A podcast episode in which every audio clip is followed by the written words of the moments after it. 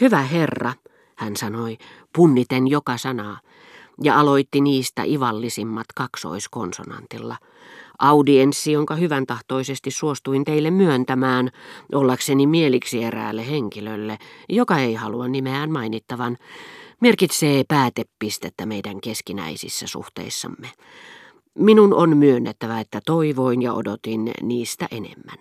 Saattaa olla, että teen sanoille hieman väkivaltaa, mitä ei oman itsekunnioituksensa takia pitäisi tehdä, ei vaikka onkin tekemisissä sellaisen henkilön kanssa, joka ei ole tietoinen niiden arvosta, jos sanon, että tunsin teitä kohtaan sympatiaa.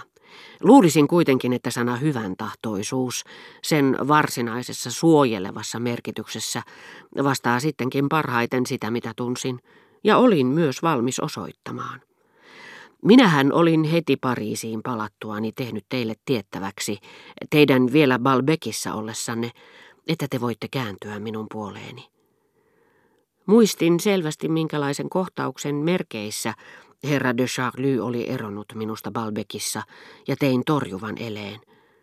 Mitä ihmettä, hän huusi raivoissaan, ja hänen valkeat vääristyneet kasvonsa erosivat totisesti sillä hetkellä hänen tavanomaisista kasvoistaan kuin meri myrskyaamuina, kun siinä hymynä päilyvän pinnan sijasta kiemurtelee lukemattomia vaahtoavia käärmeitä.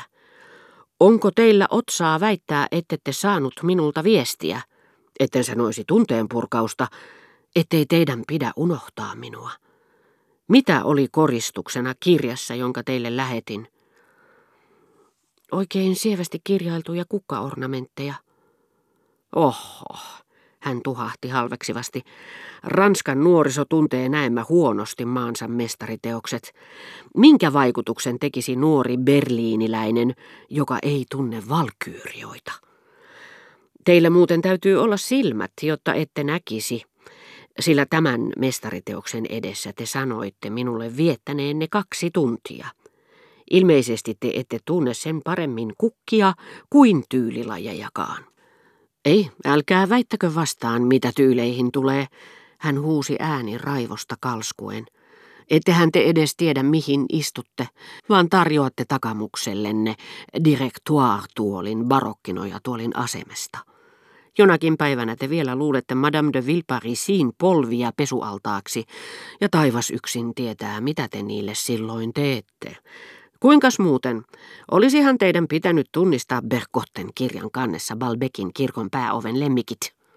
Voiko enää sen selvemmin sanoa, älkää unohtako minua?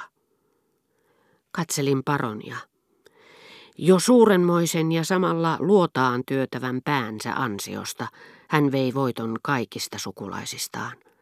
Mieleen tuli lähinnä vanhentunut Apollo, joskin näytti siltä kuin sapenkarvainen sylki olisi koska tahansa voinut valahtaa vääntyneestä suusta. Mutta älykkyys, sitä ei voinut kieltää, avasi hänelle kuin laaja kompassin kiertämä näkymiä, jotka ikuisesti pysyisivät Germantin herttuan ulottumattomissa. Niistä muutamista kauniista sanoista, joilla hän vihan purkauksiaan väritti, saattoi haavistaa, että vaikka hänessä tapasi milloin loukattua ylpeyttä, milloin petettyjä tunteita tai katkeruutta, milloin taas pakkomielteitä, sadismia ja ivaa, tämä mies pystyi tekemään murhan ja todistamaan niin hyvin johdonmukaisuutensa kuin kaunopuheisuutensakin voimalla menetelleensä oikein eikä se estänyt häntä ihmisenä sijoittumasta sata kertaa kälyään, veljään ja heidän kaltaisiaan korkeammalle. Niin kuin Velaskesin Bredan valtauksessa, missä voittaja tulee nöyrempäänsä vastaan, niin kuin joka ikisen jalomielisen yksilön tulee tehdä, koska minä olin kaikki, ettekä te ollut mitään, niin minäkin otin ensimmäiset askeleet teidän suuntaanne. Te vastasitte typerästi siihen, mitä minun ei itse sovi kutsua suuruudeksi. Mutta en antanut sen lannistaa itseäni. Meidän uskontomme kehottaa kärsivällisyyteen. Teitä kohtaan osoittamani kärsivällisyys luetaan vielä hyväkseni. Niin ainakin toivon, samoin kuin vähättelevän suopea suhtautumiseni siihen, mitä hyvällä syyllä voisi kutsua nenäkkyydeksi, jos teidän tasollanne olisi mahdollista olla nenäkäs sellaista henkilöä kohtaan, joka on suunnattoman paljon teidän yläpuolellanne. Mutta siitä ei nyt ole kysymys, hyvä herra. Minä alistin teidät kokeeseen, jota meidän maailmamme ainoa todella huomattava mies niin henkevästi nimittää liiallisen rakastettavuuden kokeeksi, ja julistaa sen oikeutetusti kokeista vaikeimmaksi, ainoaksi, joka pystyy erottamaan jyvät akanoista. Tuskin teitä kannattaa edes moittia siitä, ettei teidän onnistunut läpäistä sitä, sillä niitä, jotka siitä voittajina selviytyvät, ei ole monta. Mutta sen minä sanon. Ja se on johtopäätökseni viimeisestä keskustelusta, jonka me tässä elämässä käymme, että vaadin saada olla rauhassa teidän pahan suovalta panettelultanne. En ollut tullut ajatelleeksikaan, että Monsieur de Charlyn raivo voisi johtua loukkaavista puheista, jotka joku oli käynyt hänelle toistamassa. Mietin asiaa. En ollut puhunut hänestä kellekään. Joku ilkimys oli keksinyt kaiken omasta päästään. Vakuutin, etten ollut sanonut hänestä kerrassaan mitään.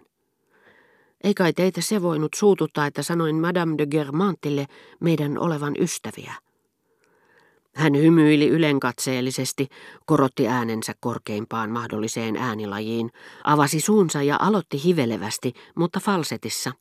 Hyvä herra, hän sanoi palaten samalla äärimmäisen hitaasti kohti luonnollisempaa ääntämistapaa, ja ikään kuin olisi ohimennen itsekin ihastellut sävelasteikkonsa omalaatuisuuksia.